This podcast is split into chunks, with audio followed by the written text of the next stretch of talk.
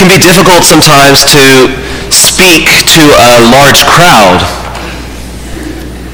One of the main reasons for this is because the larger the crowd, the more opportunity there is for something to be misunderstood or taken out of context or heard in a way that wasn't intended. For example, every year for Mother's Day, I typically wrestle with how to say Happy Mother's Day. Seems simple, right? It's Mother's Day. Just say Happy Mother's Day. But we start to think about, well, certainly there's the moms out there that, you know, have their children with them at Mass and they're excited that it's Mother's Day. And then there's those that just recently lost their mother. And so Happy Mother's Day suddenly hits a little bit harder.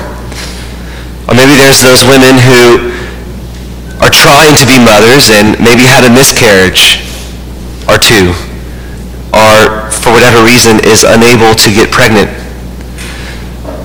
You see how all three of these situations are going to hear that word, Happy Mother's Day, very differently. And that's just an easy example. It gets even worse whenever you bring up a controversial topic. Choose any political topic nowadays, and suddenly people in the room are going to hear that topic very differently. The truth remains the same. It never changes. But the way in which people hear it are far and wide. They differ very much because people come with different histories, with different contexts, with different baggage and different emotions that they bring to the discussion.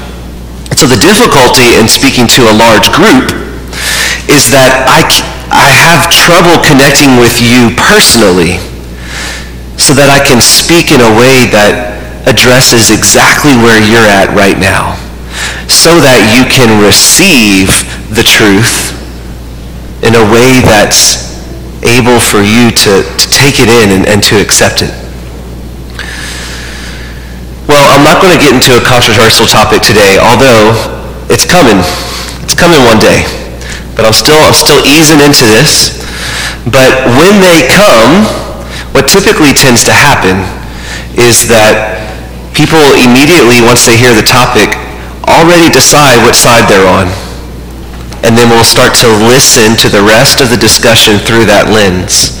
And so automatically, as soon as the topic is brought up, the room is divided. And so no matter what is said moving forward, it's really difficult for us to grapple and, and get anywhere that's constructive. In today's parable, today's gospel, Jesus is speaking to a crowd. And he understood how varied crowds can be, how difficult it can be to address a crowd and to speak about certain topics. And so Jesus was very wise. And what he did when he spoke to a crowd, he very often spoke in parables.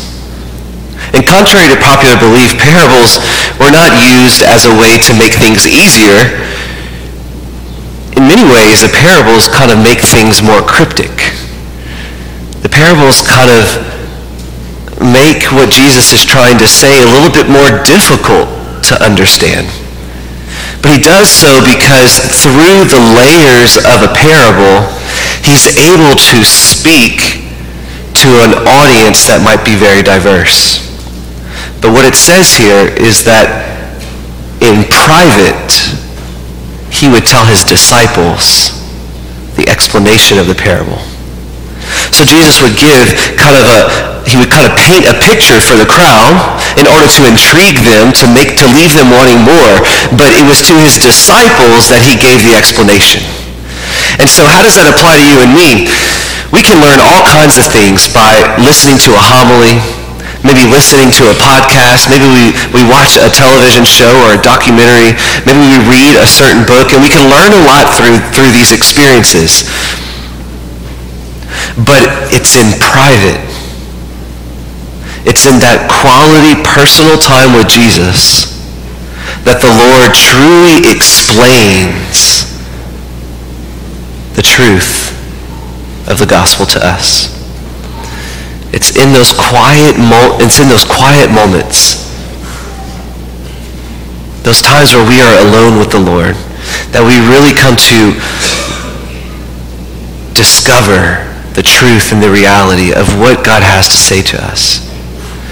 But it's so tough because the world's so noisy and it's so difficult for us to actually make time and listen to the Lord. But, but it's in those moments that God can speak to us right where we're at because all of us vary, again, in our circumstances. And the Lord wants to speak to you so personally. He wants to shine the light of his truth, his unchanging, beautiful, ever-present truth, and highlight it right into your particular circumstance of life. He wants to break through the, the barriers of certain uh, uh, emotions that may be sensitive and, and certain misunderstandings that might be there. He wants to just pierce through it personally. But he does this only if we let him. It doesn't happen by accident. And so my question for you today is just pretty simple. Have you developed the habit of regular, undistracted prayer? Have you yet developed the habit of regular, undistracted prayer? Because it's only in those moments of prayer that all of this teaching, all of this truth, all the controversial topics, all the sensitive emotions start to make sense. It's only in those quiet, intimate moments with Jesus that we truly get a grasp on the truth of our faith. It doesn't become personal. It doesn't become ours until we spend that time with the Lord. And you may be saying, I'm too busy. I'm too busy. My life's too crazy. I have too many responsibilities.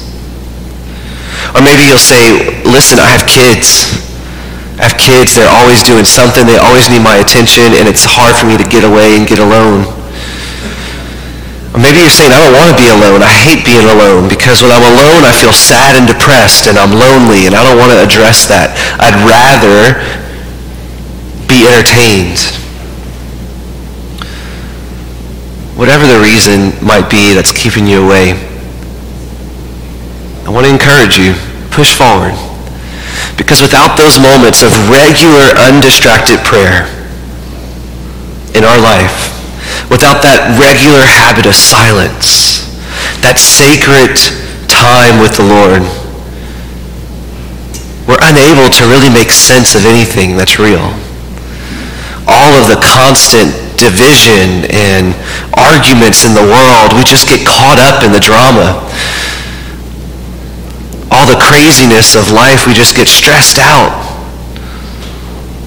All the, the, the things that we see in the news and on television, we just get discouraged. All the things we learn from the Bible, we start to just disagree with it. We just don't like it. It just doesn't fit our life and what we want. But it's in those moments of prayer, of really knowing the Lord, really spending time with him. It's there that the Lord will explain his parables privately. That the Lord chooses you as a disciple and he reveals and unveils and allows you to discover the layers underneath his teachings, the why behind the what, the great and beautiful mysteries of our faith. Imagine how much um, how much holier we would be if all of us would pray regularly. Not just trying to include Jesus in our day and in our work, but truly making those moments of undistracted prayer a regular experience in our life. Imagine how much happier we'd be. How much, imagine how much easier it would be for us to enter into a dialogue with someone we disagree with. Imagine how much fruitful those dialogues might be.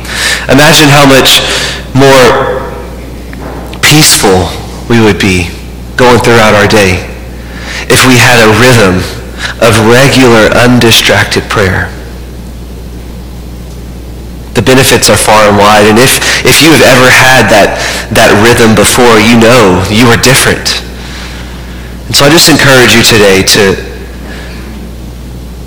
maybe just to start now with the rest of this Mass. Make it simple.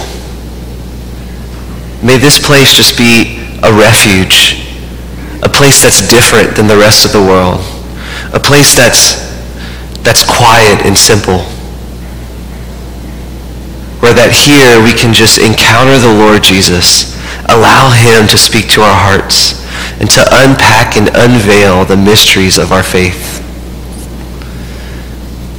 And perhaps we can ask the Lord to give us those opportunities to make this undistracted prayer time, this intentional silence with him, a reality, a regular part of our daily life. Amen.